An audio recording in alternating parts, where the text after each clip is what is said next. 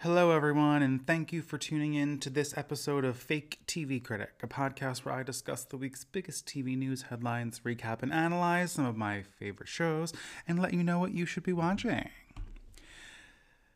Blue Bloods.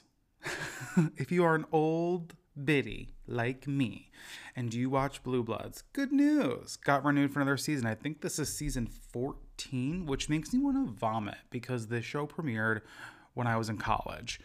And I'm getting old. But uh, yeah, it is Friday nights, still biggest show, always has been. As long as it's been on the air, it's been Friday's biggest show. It still is. Everyone over the age of 60, plus me, watches the show. Um, and it got renewed this past week. Um, but what is interesting about this is not that it got renewed, because I talk about renewals and cancellations every week. It's that the entire cast took a 25% salary cut in order to get the show renewed for another season. And I don't understand why.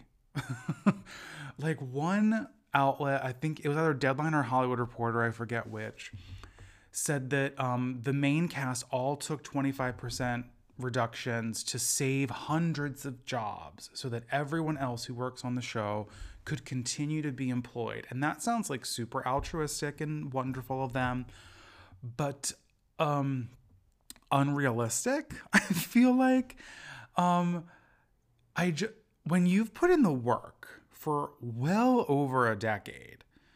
Like on the one hand, okay, I'm I'm all over the place, sorry when you've put in the work for over a decade, I feel like you don't take a cut. Like you want more money. You're not like, I've given you 13 years, give me less now. You're like, I've given you 13 years, and if you want me, you're gonna have to pay me more. Do you know what I mean? Of that, like, I think I've earned my keep here, motherfuckers. But then also, I guess, I don't know, the this cast is doing exactly what I personally have always wondered why every TV actor doesn't do where they're like, okay, we're guaranteeing you work for another year. We just can't pay you the same amount anymore. And they're taking job security over. I, I was about to say greed, but it's not greed at all. They've earned the money that they are making over, I don't know, like they're taking a guarantee of working for at least another, what, like nine months, I guess, um, rather than like having to go audition or accept other roles or there's no pilot season anymore. This I was going to talk about this as a separate news issue, but like it's not really news and it's but like there's no pilot season anymore at all. I think most networks have like between 2 and 5 pilots across the board, comedy plus drama, and there's just there's very little guaranteed success when it comes to like broadcast TV. And I feel like now even less guarantee of success when it comes to streaming because so many streamers are committing to things and then just not following through. I mentioned this weeks ago. Um, that there are so many streaming services, especially like HBO Max, Paramount Plus, where they committed to making these shows that made them attractive to potential subscribers and to um and to like bolster their press and their media um profile and these shows just like aren't coming into existence. Like one of the big ones I talked about for HBO Max was the Green Lantern TV series, which I think is now dead, and they're making another Green Lantern movie in the next DC um, era. Plus the Batgirl movie, um, you know, like Paramount Plus, this has debuting this week, finally, the Grease prequel, Rise of the Pink Ladies, and uh, later in the month, the Fatal Attraction TV remake, which those were two of the original shows that Paramount Plus announced was going to be on the streaming service when they launched like two or three years ago. Two years ago? I think it was two years ago. So, like, it's taking forever and some and some just aren't getting made like i mentioned the amy schumer amy learns how to show that's never getting made now it's the pan the, the pandemic is quote unquote over um but regardless i feel like it's even more of a crapshoot sometimes to try and you know want to do things with streaming services so i guess these actors are being smart in that they are taking what they're being offered in exchange for a year of financial stability and job stability. But then also, like, I can't imagine, like, I have been a teacher for this fall will, be my 10th year. Um, and I can't imagine if I signed a contract for the fall semester and they were like, in celebration of your 10th year, you've done such a wonderful job. We are going to pay you 25% less. I would be like, I am going to give you 25% less of my time then. Do you know what I mean? Like, okay, you want to pay me 25% less? Maybe maybe they are. Maybe they're cutting filming by 25%. Like when this show started, when Blue Blood started, it was 22, 23 episodes a season, and I think now they're doing 18 to 20. So they are they have reduced the number of episodes. Maybe that's also helping with this. Maybe they're giving them shorter shooting days. Maybe they're reducing the episode order. I don't know. If that's part of it, then great. Then this is all for nothing. But going back to my point of like because there is no pilot season, because so much is up in the air when it comes to the way that television is being made and consumed and purchased. And I'll get into a little bit of that when I talk about the night agent today. That maybe this is smart, that even though you're taking a pay cut, that you are taking the job. I just can't imagine it felt good for this cast to get that offer. but they all agreed to it. So there has to be something here. I feel like if it was that bad, there definitely would have been some who were like, okay, well, you can how about I leave and you pay everyone else my salary? Um, you know, the, the older shows get, the more expensive they get because of licensing fees and things like that. Um, because of cast negotiations, all that shit. So I can imagine that's why you see actors and characters leaving shows after a long time. You know what I mean? That especially around like the season five, season six mark of a lot of shows, you see them either ending or major cast members leaving. It happened on Blue Bloods. Danny's wife, they killed off off screen in between seasons because they wrote her off. Um, they've written off the kids who are going off to college and just never brought them back. Um, that there are shows that do this on a regular basis. Like a show like Grey's Anatomy that's been on the air for 20 something years, you don't do that without writing off your major characters sometimes. Look at SVU. I randomly was like, I left the TV on, and an episode came on last week, this past Thursday, and I was like, the literal only character I recognize is Olivia Benson. like, I don't know who the hell anyone else on this show is because they just will routinely write people off when their contracts expire and to cut costs. So I would assume, I would have assumed that if they're going to offer everyone a 25% reduction, that someone would have said no and they'd be written off or killed off or whatever. But everyone agreed. So there has to be something else going on that we're not privy to. But like, and I know this is completely uninteresting to everyone who's like, I'm just here for you to call dumb white girls on Real Housewives bitches. Like I know that this is very insider baseball, but like this is the kind of shit that really got me interested in like TV as a business in the first place. Like I want to say 15 plus years ago was that I was pissed off never knowing why my favorite shows got canceled and why so I started following ratings. And then then that led me to following like behind the scenes shit like this, where it's like a show can be very highly rated, but if it's expensive, if the cast wants too much money and it's not worth their time to continue a show without the cast, like for example, could The Big Bang Theory could have kept on like it was it went out, it was still the biggest I don't know if it was the biggest TV show, definitely the biggest sitcom. Like it was one of, if not the biggest shows on TV when it ended. But like it got too expensive. And is it worth it to keep the Big Bang Theory around if you have to write off like Sheldon or Leonard? Do you know what I mean? So anyway, Blue Bloods renewed, 25% reduction, wild, but okay. And the only other thing I wanted to talk about news-wise was that um, they're doing an X Files reboot, and it's going to be by Ryan Coogler, who did uh, Black Panther and Wakanda Forever, and he also did the Creed movies. And that sounds really interesting to me, kind of diversifying. Like it's it's being marketed as a quote diverse which means not all white, um, reboot slash remake slash sequel who knows what the hell it's going to end up being of the x-files. And like this to me is partly interesting because for some reason the x-files will just like pop its head back up every few years.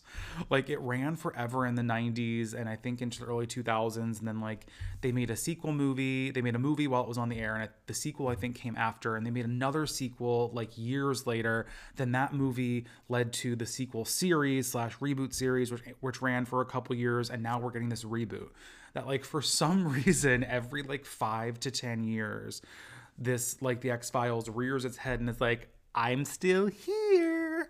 And that to me is just very funny. And here we are again in 2023 potentially getting another x-files at some point.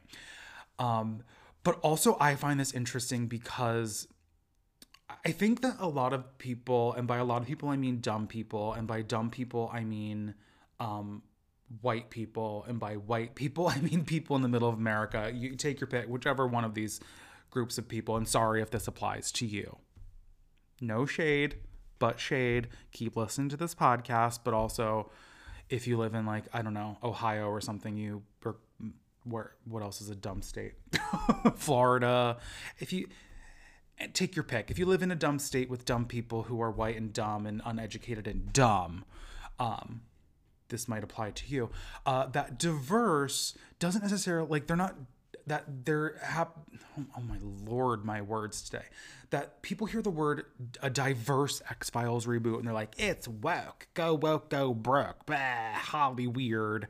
And what that what what diverse a diverse x-files reboot means is not necessarily like we're taking the old thing and just putting black people in it or hispanic or asian people in it or queer people in it it's no, we're going to be telling stories from a different perspective. Like, I loved, I talked about on the podcast when it came out, I think it was two years ago at this point, Them on Amazon Prime, which was very much a supernatural, paranormal, um, thriller type series, but it was it, it was what it was because it was from the perspective of black people. Same thing with like Jordan Peele movies. His movies are wonderful, but they would not and could not exist if they were not from the perspective of people of color. So, and they're very successful and they're really fucking entertaining. So, that type of lens being applied to the X Files, I think could make for a really interesting and really cool and really new and fresh perspective on this like alien, paranormal, whatever the hell um, series like the X Files is. So potentially coming soon. I can't imagine that an X File like having the name recognition of the X Files and the name recognition of Ryan Coogler and Black Panther Creed. I can't imagine this doesn't get picked up somewhere at some point. Okay, renewals and cancellations. I mentioned Blue Bloods already. Netflix renewed You for a fifth and final, thank the Lord, season. Paramount Plus renewed its two remaining Star Trek series, uh, Lower Decks, which is the animated kid show, and Strange World, which is the newest one, for new seasons. Fox renewed Accused and Alert for new seasons next year. I'm excited about Accused. Alert, I watched all of it, was bad, but whatever. And um, also, Netflix renewed The Night Agent for season two, and I'm going to be talking about The Night Agent on the podcast this week. Canceled. Um, the Final Straw, which apparently was uh, a game show on ABC last summer, hosted by Jemele Hill, that was canceled. Showtime canceled the L Word Generation Q after three seasons, but there may be a spin off or like a relocation coming. Grownish was canceled ahead of its upcoming sixth season, and Billions is apparently ending after its upcoming seventh season on Showtime. Okay. So this week on the podcast, uh, let's talk about The Night Agent on Netflix. Um, if you haven't watched this show and plan to watch it, uh, skip.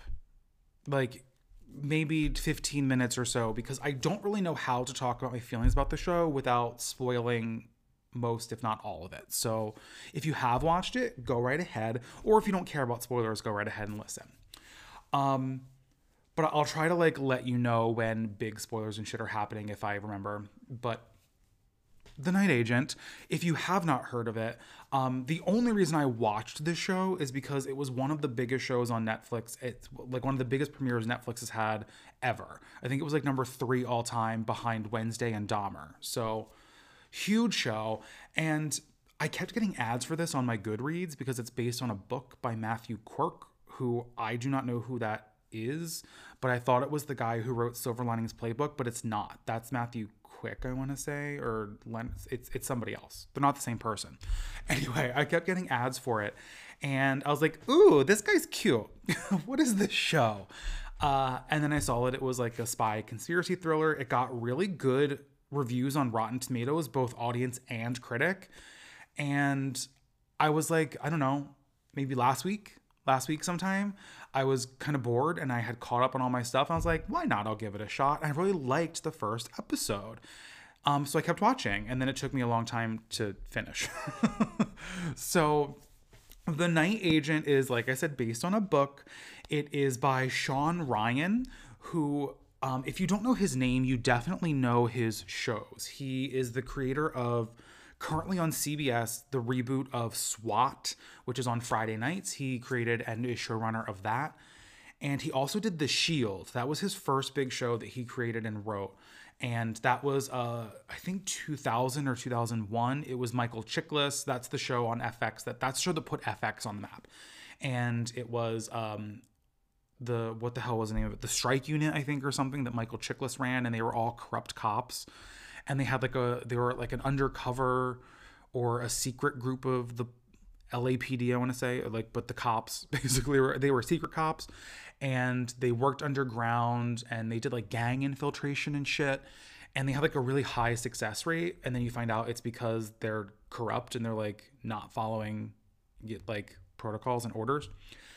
And Michael Chiklis won an Emmy for it. It's like routinely recognized as one of the best TV shows of all time. I never watched all of it, but I did watch some of it when it was on. I, I don't I think I watched season 2 and 3 maybe and parts of season 1 later on on DVD. That's how old the show is and how old I am is that I got season 1 on DVD from Netflix before Netflix, you know, streamed.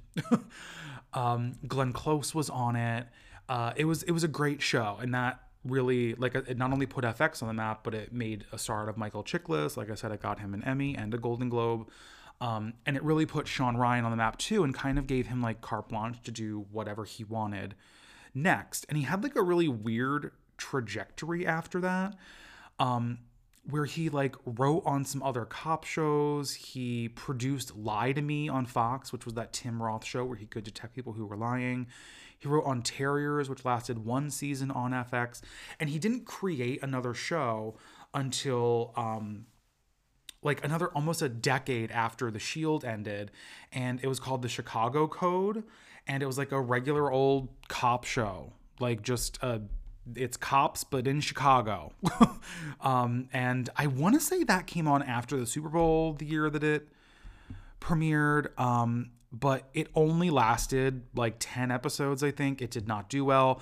Then he had a show that I loved the next season on ABC called Last Resort, that was about um, a submarine that became its own sovereign nation and refused to follow orders when they wanted to like nuke another country or something.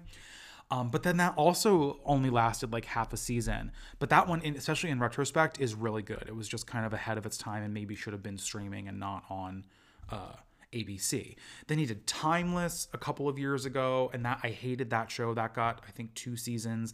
It was originally canceled, then revived, and that was about people who like went back in time to like help solve crimes like the Hindenburg. It was fucking weird. Then he came SWAT. That's on the air for like six years, and now he's got this show, The Night Agent. Um, and all of this is to say that like Shawn Ryan's history as a creator and writer is kind of indicative of the quality I feel of The Night Agent, where it's like there are some really high moments and then just some really blah, middle of the road. This is serviceable, but also I don't have the time to invest in this level of mediocrity. Um, it's very that.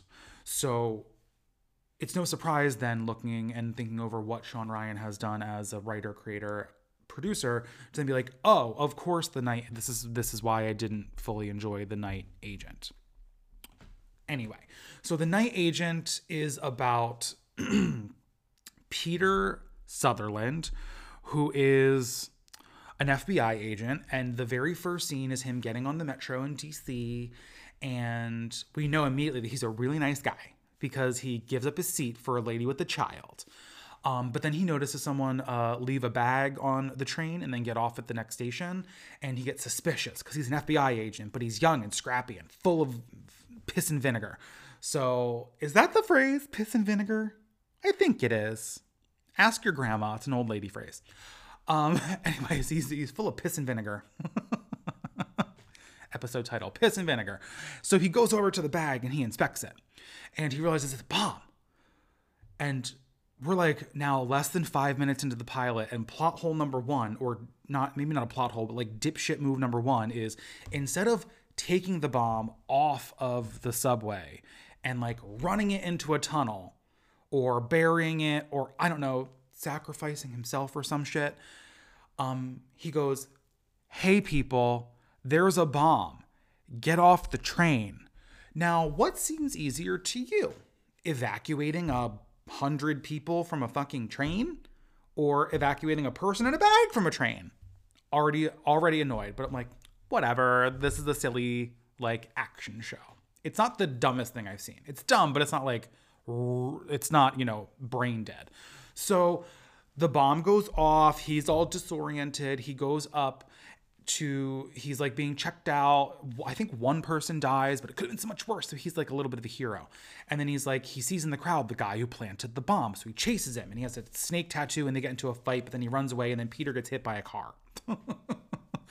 and then we find out that like throughout this whole thing that like he's the only one who's seen this the the suspect so like it's they don't have a lot of leads blah blah blah. And then we find out in the whole thing that peter's father also was an fbi agent who was uh, accused of being a traitor. And part of why peter became an fbi agent was to clear his dad's name and he wants to get to the bottom of it. And now everyone's kind of like suspecting peter of being a traitor too.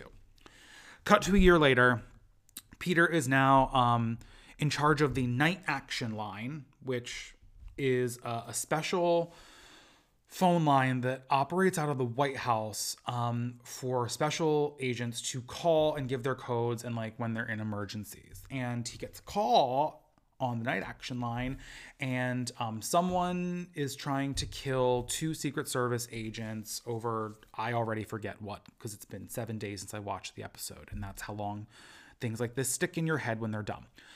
Uh, and he gets involved and he like he sends help to save this woman whose aunt and uncle are murdered because they're secret service agents and they're in on some shit. And he goes and saves the woman whose name is Rose but then they're followed by the assassins and it start they start to uncover this like big fucking conspiracy right? Um and that's basically the whole plot of the show is that there's a traitor in the White House um and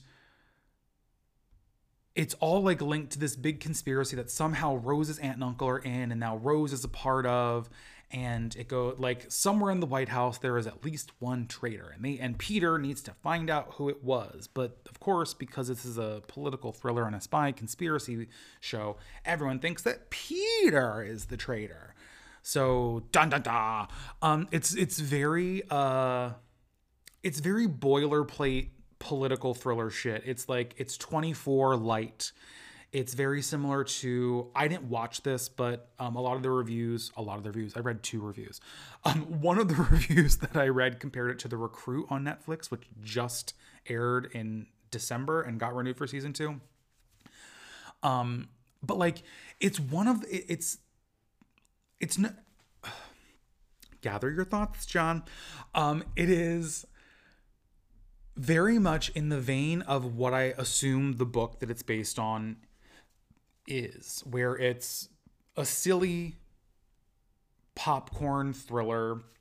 And it's the kind of book that like you read really quickly.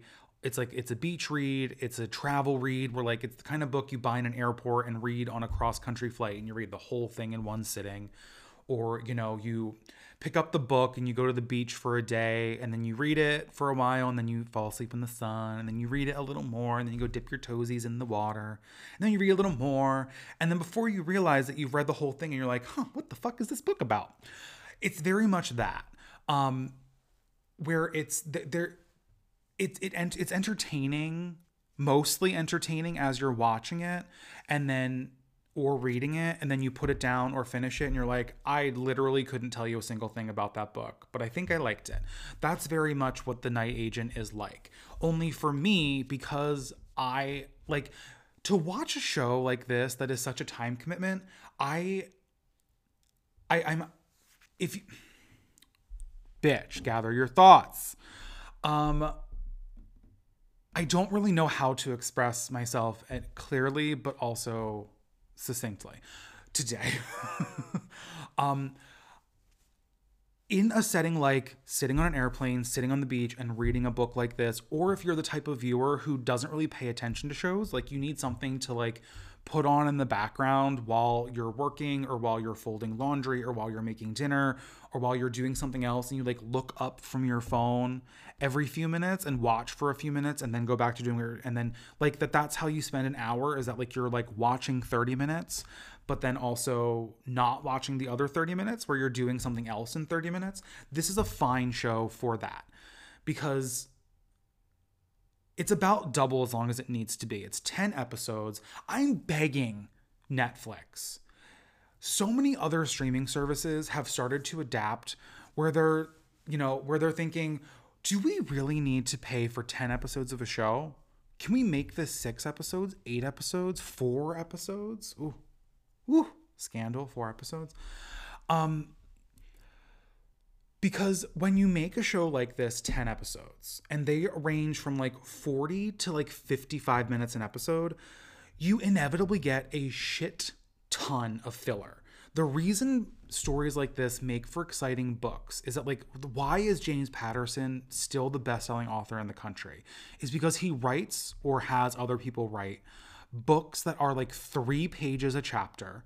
So there's like 150 chapters in a book, and they're easily digestible. They move very quickly, and you don't have to pay too close attention because it's essentially the same plot that you've seen over and over. That's why these books I think are entertaining. But to me, it's also why shows based on books like that and shows that maybe if they're not based on books but kind of behave in the same way as those books are unsuccessful. Is that it is so much filler. Like in this show, there are there was my mind wandered so often between episodes like 2 and 6. Like I said the first episode super entertaining. I really enjoyed it. Lots of action. Right you know, we start with a bang literally. Then it goes right into the night action sequence. There's car chases, shootouts, murders, assassination attempts. Like it is an exciting 50 or so minutes of TV.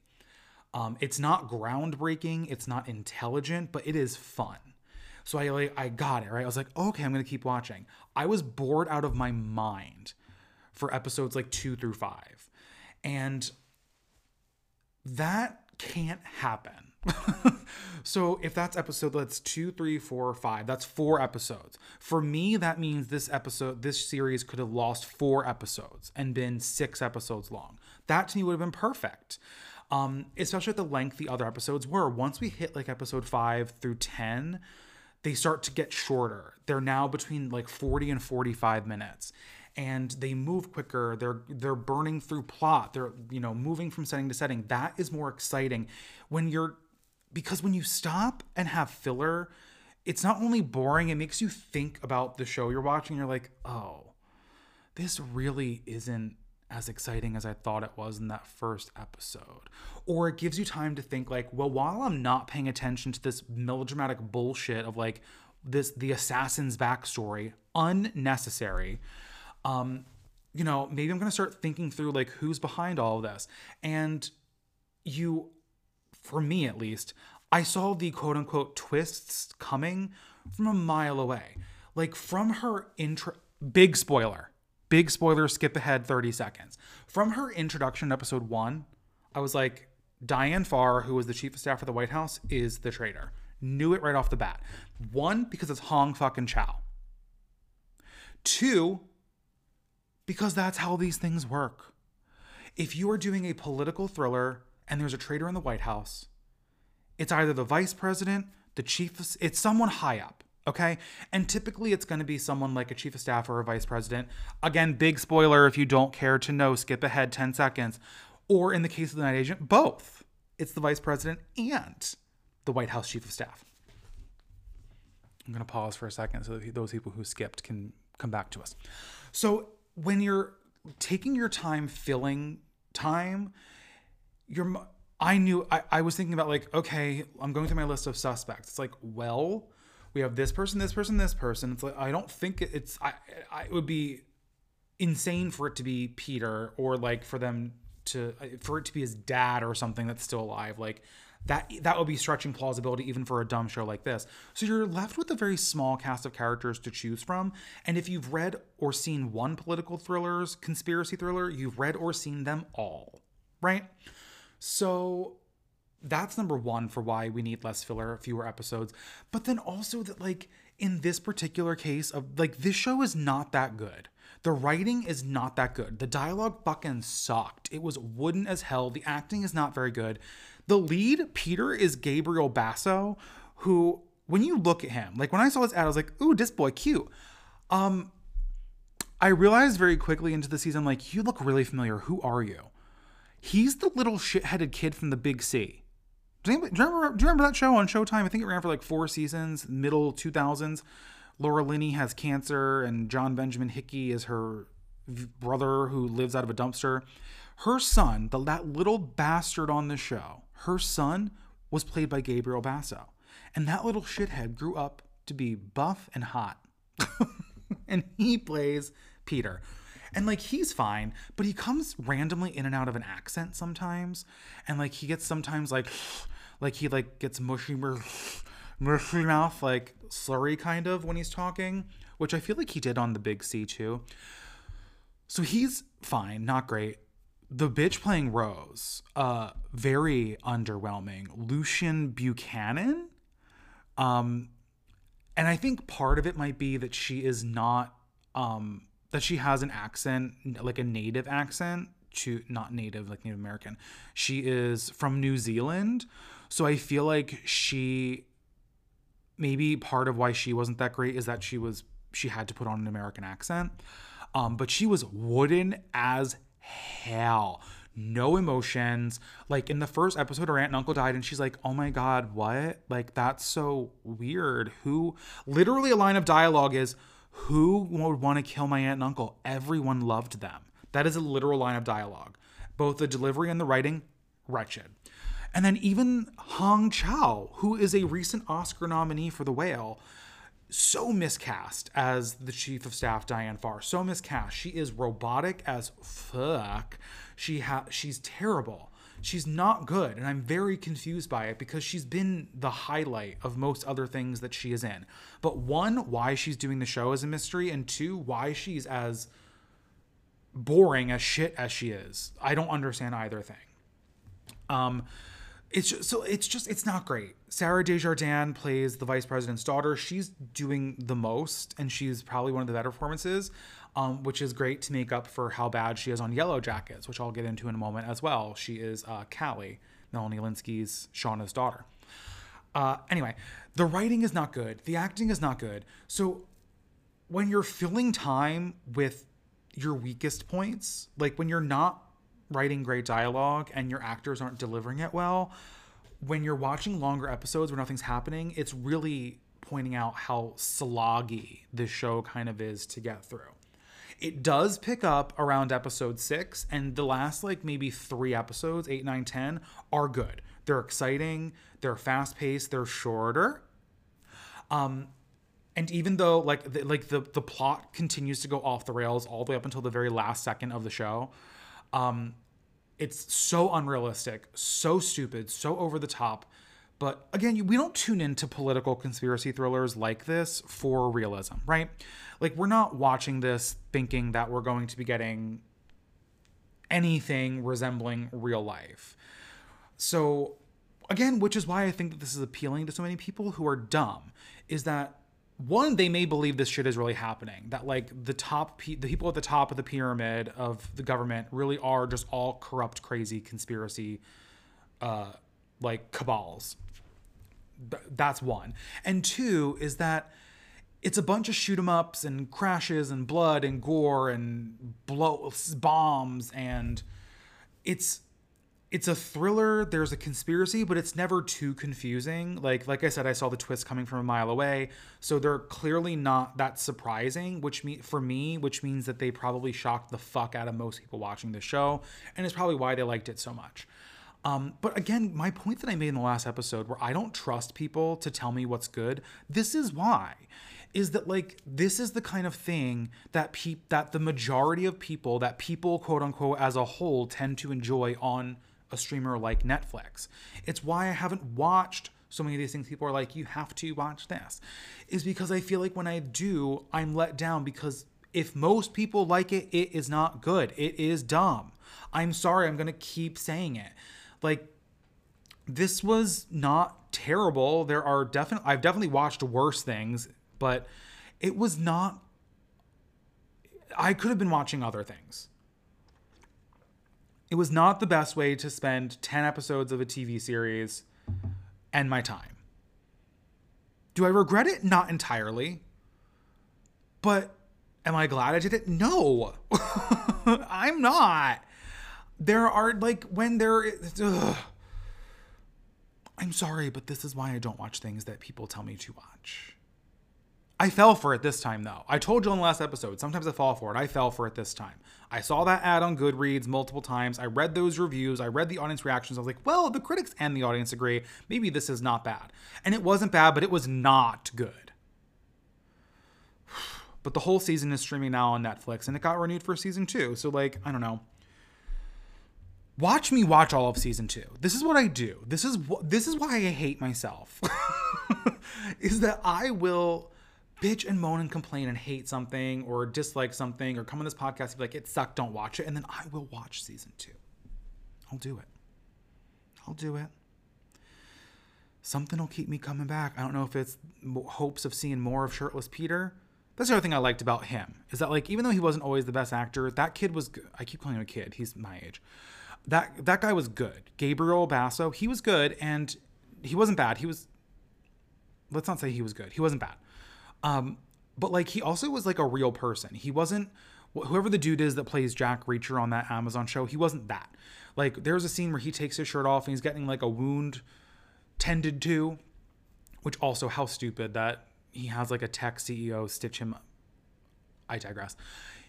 Takes a shirt off, and he's getting um, a wound stitched, and like he's a regular person. Like he's not ripped. He's not you know, he, he's he's not like rippling eight pack and giant pecs. He's got hair on his chest. He's got some tattoos, and then he sits there with his shirt off. And like when he sits there, he like has some skin rolls, which is fucking normal. Like it's not fat, it's just skin. I enjoyed seeing that shit. Normalize normal fucking bodies and make them hot because they're hot. And this isn't even normal. This is like this is a great body, but because we're so used to seeing people who like have literally zero percent fat in roles like this, it looked like a normal body. I don't know why I decided I needed to talk about that, but I did. I enjoyed seeing Gabriel Basso with no shirt on. That is your takeaway for this episode. He's full of piss and vinegar. Let's go with no shirt on. I think I'm done with Night Agent. I, this is an unhinged episode. My apologies. I'm going to take a sip of water. Okay, the other thing, I've already been talking for 40 fucking minutes, but the other thing I did want to touch on was the new seasons of Yellowjackets started, and it's been two episodes. And I am so sorry to say that I am not loving it. Um, I talked about season one. Uh, it was one of my favorite shows of 2021, even though it ended at the beginning of 2022. The first season overall was so riveting, so dark and compelling. The mystery was great. The acting is. That was me doing a chef's kiss if you couldn't tell it's just it was so good. It was enthralling. It was like there was mystery but and there was drama but it was also comedic. And christina ricci felt like she was in a different show than everyone else. Still kind of does but i'm i'm i'm more interested in the show she's in this season than the one that everyone else is. And it was just so good. It was queer and it was weird and it was dark and I loved season one. So I was super excited for season two to start. And um, I don't know if I was just like if I'm expecting too much, if I I don't know. I don't know what it is, but I am not fully on board yet for season 2 over the course of the first couple episodes. Um I think part of it is that Christina Ricci as Misty is wonderful. I love her on this. I love her character, but she does very much feel like she is in a comedy and everyone else is in a very serious mystery drama thriller. And that like tonal disconnect is getting more pronounced this season because they have added a character for her to like collaborate with, I want to say, um, who's going to be played by Elijah Wood. Um, I don't think we, we haven't really seen him yet as of the end of episode two, but he's in the preview for episode three. And so, like, that's making that storyline more pronounced and more obviously different than the rest of the show. And we're finally getting into the cannibalism that was hinted at in season one. And, uh, not that it's, I mean, it's disturbing, obviously, but it's also just, I don't know, I guess because is I don't I didn't find it that shocking when we got to it. I didn't find it that weird emotional weirdly. Like I just I found I found it kind of funny, honestly. Um, that at the end of episode two we get this like I'm so sorry. I should have said spoiler. You probably have seen it by now. It came out on Friday. It's this is coming out on Monday. The episode aired last night. You if you've avoided this spoiler, good fucking for you. I, I couldn't have I watched the episode like literally less than eight hours after it came out and I couldn't even avoid the spoiler before I got to watch the episode. So anyway, um, I found it more funny. Than, I don't know if that's because of the editing or the writing or like the way that it was shot, the way that they. I have no idea, but it was weird when they started. When you know that now we're they're we're just, they they're eating each other. cool. Um, but I don't I don't know if it's that like I don't care as much about some of the characters and they're getting screen time. Like I don't care about Ty as an adult this season very much. I it's like her whole storyline of the sleepwalking and the trauma sleep the trauma sleepwalking that's not and like killing animals randomly that's not all that interesting to me um her relationship and her with her uh wife and her child is not all that interesting to me. Her political aspirations are definitely not interesting to me. I just i, do, I don't i don't i don't know. I in season one when shauna was trying to cover up her affair and then had to like cover up the murder of adam like that was interesting but now it's just like it's being drawn out. You know what i mean? Like okay it happened. Let's find we need to move on i don't know then there's like in the flashbacks there's just a shit ton of yellow jackets that are still alive who i have no idea who the hell they are that they're just they'll, they'll flash back and they'll show them eating dinner and i'm like who the fuck is that I don't know you as an adult, so like, are you the next one to be cooked? I guess. Maybe. I don't know. But then also, just like, I've been thinking about the logistics of this show, and it's moving too slowly for what I feel like we know has to happen. Um, so like we know they're in the wilderness for I think like a year, maybe two. And but then we also know that like when you're filming a TV show, you need to fucking if you're to keep if there's a finite end to this, you need to film it. Because at some point, the teenagers are to not look like fucking teenagers anymore. And it's to be com- even more unrealistic that they, like, we saw them get rescued because it was filmed two years ago. And now we're in season four and they're still out in the wilderness. They look like they're 40. We already saw them get saved and looking like they're, you know, 25 when they shouldn't look like they're 17. anyway, I don't really know what it is that I'm not connecting with this season. Um, I yeah, I, I wish I wish that I did. I the introduction of Lottie as an adult is just kind of like, okay. They seem to be leaning very much into this like uh, realism versus spirituality thing. And I don't know, that's not all that interesting to me. Like, I don't really care about the drama in the flashbacks. Like, I don't care to see how they're living their everyday lives and like their mental states as they're in the wilderness starving to death. I can pretty much guess that they're going crazy. So I don't need to see it happen time after time. So I kind of want the flashbacks to get a fucking move on. I don't care about Coach Ben. I'm tired of like the focus on Javi when we know what happens to him because we saw it happen in season one. I don't know. I'm just I'm I'm getting bored with it and I'm that makes me sad because I was very much looking forward to this season. But I'm hoping it picks up at some point because I it is a long season. It's at least 10 episodes. This one might be even more. This might be 12, I forget. And this is two episodes that we've watched. So there's a lot more to come and I just hope it gets more exciting. And I feel like that's a weird thing to say considering episode 2 ended with like them feasting on the dead body of their friend. But I don't know. That's where I'm at. Um, yeah, it's the acting is still great. I will say Melanie Lynskey is good. Juliette Lewis steals every episode. Christina in this season, Christina Ricci is so good. Um, I mentioned Sarah Desjardins, who plays Callie or Desjardins. I don't know how she says her name. Uh, Shauna's daughter. She is not very good on this show. The but then again, it's like she's a teenage girl on a TV show, and I'm tired of these. If there's a teenage, if there's one thing about Hollywood, and making TV shows. It's that they will make a TV show with a teenage girl on it and they will make her the worst person alive. Without fail, go back to the 90s when the WB was doing dramas. Teenage girls are the worst. And like the epitome of it to me was Dana on Homeland. She is the all time worst. But like, if there's a teenage girl on a show, she's to suck. And she just sucks on this one. She's an asshole. She's a terrible character. You know, she's doing what she can, but she's just oh, it's annoying. And the fact she's getting so much more screen time, I don't want it. I don't want it. I don't need it. Okay, I think that's it that I have for Yellowjackets. I just wanted to dip in a little bit and share my kind of like sadness that I'm not loving this season, but hopefully everyone else is. Oh, and also, this is just a pro tip. Um, if you're on Twitter, don't click the Yellowjackets hashtag. It's a fucking mess. The people on that hashtag need help. I'm so sorry.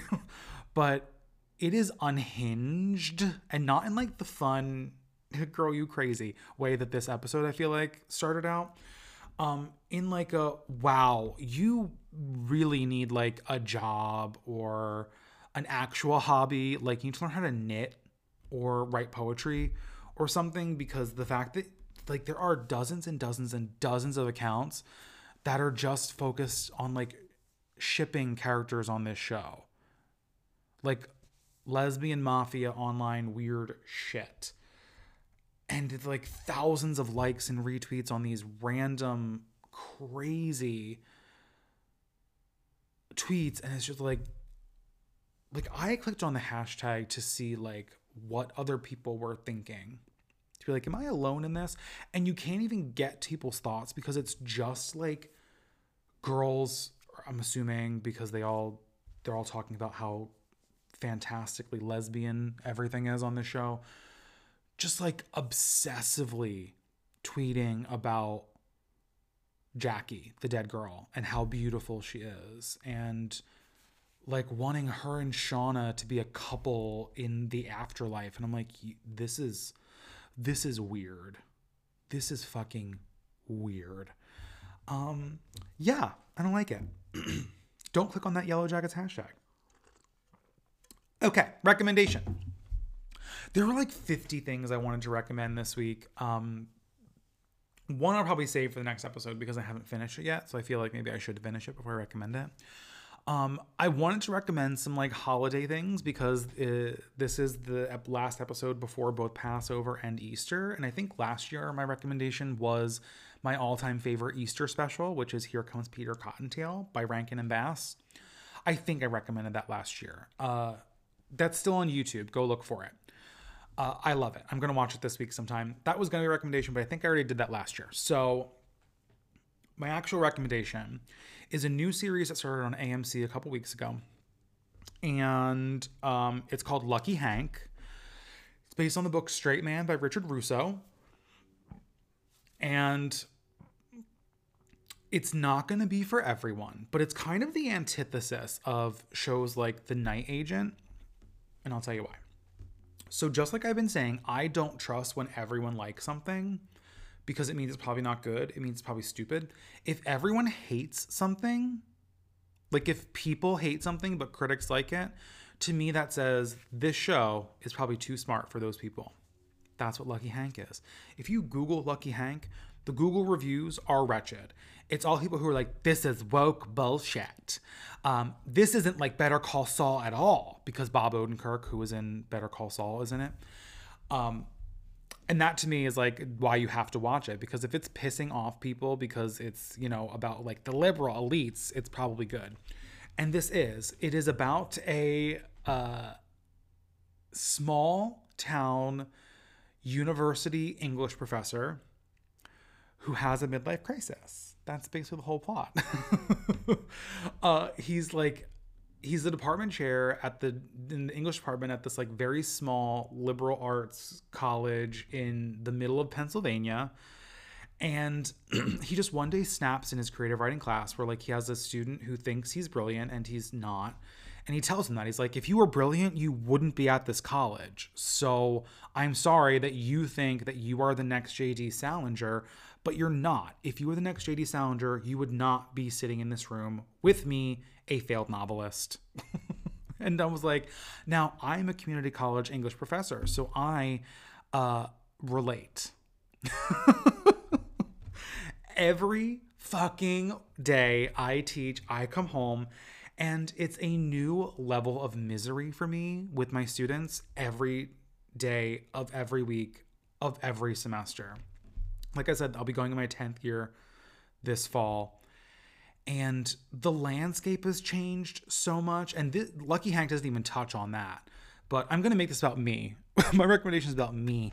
Um, it's like the caliber of student has changed so drastically, and the caliber of work and the like commitment to education, everything. It's just it's all gone so downhill. And now we're competing with like fucking AI and everything that it's it's wild. And every day when I come home and I'm like, you know, well, I have 24 kids on my roster and 11 showed up to class today and of those 11, 2 did the reading. It's it's it's a wild west out there um, in higher education. So that coupled with my master's degree in English uh, at a small liberal arts college makes me appreciate Lucky Hank so much. It is so funny. Like the pomp and bullshit that goes on in English department is so painfully accurate and so funny in how accurate it is. Like I know every single one of these professors where there's like the flowery poetry professor who makes you buy her textbook to take her class and every copy she sells is that is just out of the school bookstore. Um, she's like, I'm the preeminent scholar of whatever bullshit, you know, poet. And it's like, yes, you are the only scholar on that whatever bullshit poet.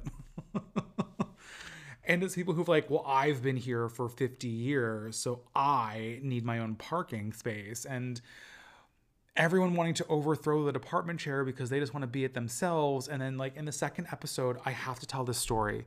I'm sorry, this is going to be so uninteresting to so many of you, but why this is my recommendation is episode two is called George Saunders. And if you do not know who George Saunders is, he is the current like preeminent short story writer in America. He wrote uh, 10th of December, and I forget what his most recent book that just came out last year is. And he wrote the novel Lincoln in the Bardo. And New York Times bestseller, very well known. He's the type of reader that appeals, I think, to both academics because he is so good at crafting, and also to the common person because they feel smart reading him. I'm sorry, I'm laughing at myself because that's accurate. Like, he's a New York Times bestseller, but then also, like, how many of you have read George Saunders? Raise your hand in your car or in your shower right now. I'm betting none of you. Yet he's a New York Times bestseller, and the I'm sorry. Anyway, so in the second episode, he comes to visit the college campus, and this is hysterical to me because when I was getting my master's degree at the College of New Jersey, I George Saunders visited our campus and did the same thing in this episode with, with my campus. And he's not it's not even George Saunders, it's an actor playing George Saunders, but it was so spot on the way they wrote his character and what he's doing at this college that I I laughed the whole fucking episode. I could not I, like just randomly I would laugh and I'm like, well, when George Saunders came to my school, I made a complete ass myself, just like all these teachers are doing, where they're like having these little department fights and then looking at me like, oh shit, George Saunders in the room, and then all of a sudden just being like, I I, I loved Victory Lap. because when I was okay, here's the story. When I was getting my master's, uh, my professor um, for one of my classes at the time. I took her a couple of times as an undergrad. I took her for contemporary lit, but I was taking her for um, I think it was called the Art of the Short Story, and we had read George Saunders. Um, we'd read I think it was Pastoralia. I think was what we had read, and uh, Professor Catie Rosemurgy, who is a poet and wonderful in her own right, who was teaching this class, had arranged for George Saunders to come to our campus and give like a lecture and talk to us, talk to her classes. And I, as a grad student, was able, we were allowed to park in the faculty parking lot, which was like so much. It was right behind the building, the English building, whereas like the student lots were like a half a mile away. So I'm walking to my car and I see Catie, and it's, I was like going to get dinner or something and she's like, "Oh, hey, John. You know, good to see you. What are you What are you doing?" And we're just like making small talk.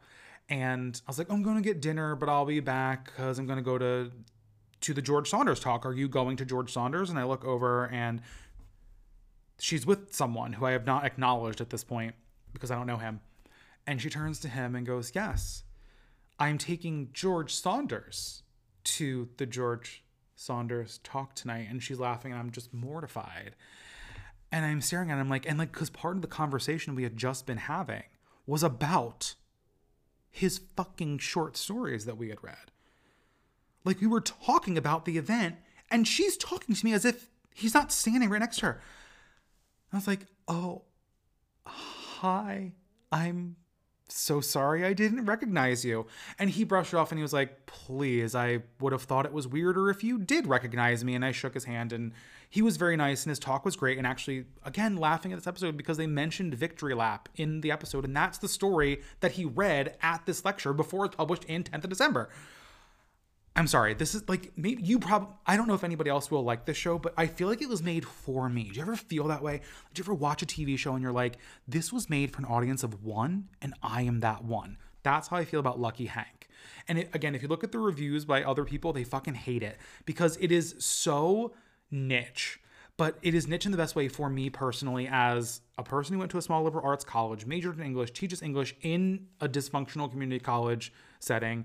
It's a fucking plus. I love it so much. It airs Sundays at nine o'clock on AMC. The first episode you can watch on YouTube actually and it's also on AMC Plus if you have that but like if you have AMC anyway to watch it please do it is so fucking funny I can't I, I love it so much. It's Bob Odenkirk, like I mentioned from Better Call Saul. It's uh, Mireille Enos from The Killing and World War Z, and I'm sure she's done other stuff since then. Um, it's I love it so much. Uh, what I forget his name, but the guy who was on Speechless, uh, who played the caretaker on Speechless, I forget. He's very fun. It's it's just it's great. It's so great. It's so great. I fucking love it. It's so funny. It's currently like the thing I look forward to watching the most every week. It's Lucky Hank. Please watch it because no one else is. okay, that does it for me this week. Thank you for tuning in to this episode of Fake Tea. Oh, actually, apparently I'm supposed to say this. Um, so a podcasting friend um pointed out that I should be asking you to like rate and review the podcast. So if you want to do that, please feel free. I don't I don't know if I necessarily buy that this does shit for shit, but apparently like ratings like if you just click stars on your podcasting app like especially i guess if you listen to this on apple podcasts it's helpful because there's an algorithm where like the more ratings and the higher the rating the more people they show this to. I don't necessarily care about growing an audience. I don't really give a shit. If i cared about an audience i would have stopped doing this podcast years ago because there's very few of you listen anymore. But that's okay. I don't care. This is for me. This is for me to like get my feelings and out and to entertain myself, as you can tell from this episode. Um, but also Spotify, because this is this podcast is now hosted by Spotify for podcasters. So feel free to like rate, review, whatever the fuck. I don't know. I don't care. But I'm, apparently I'm supposed to be saying that because of quote unquote the algorithm. Anyway, thank you for tuning in to this episode of Fake TV Critic. I'll be back uh, with another episode uh, soon with more recaps, reviews, analyses, and recommendations. Have a good week, everyone.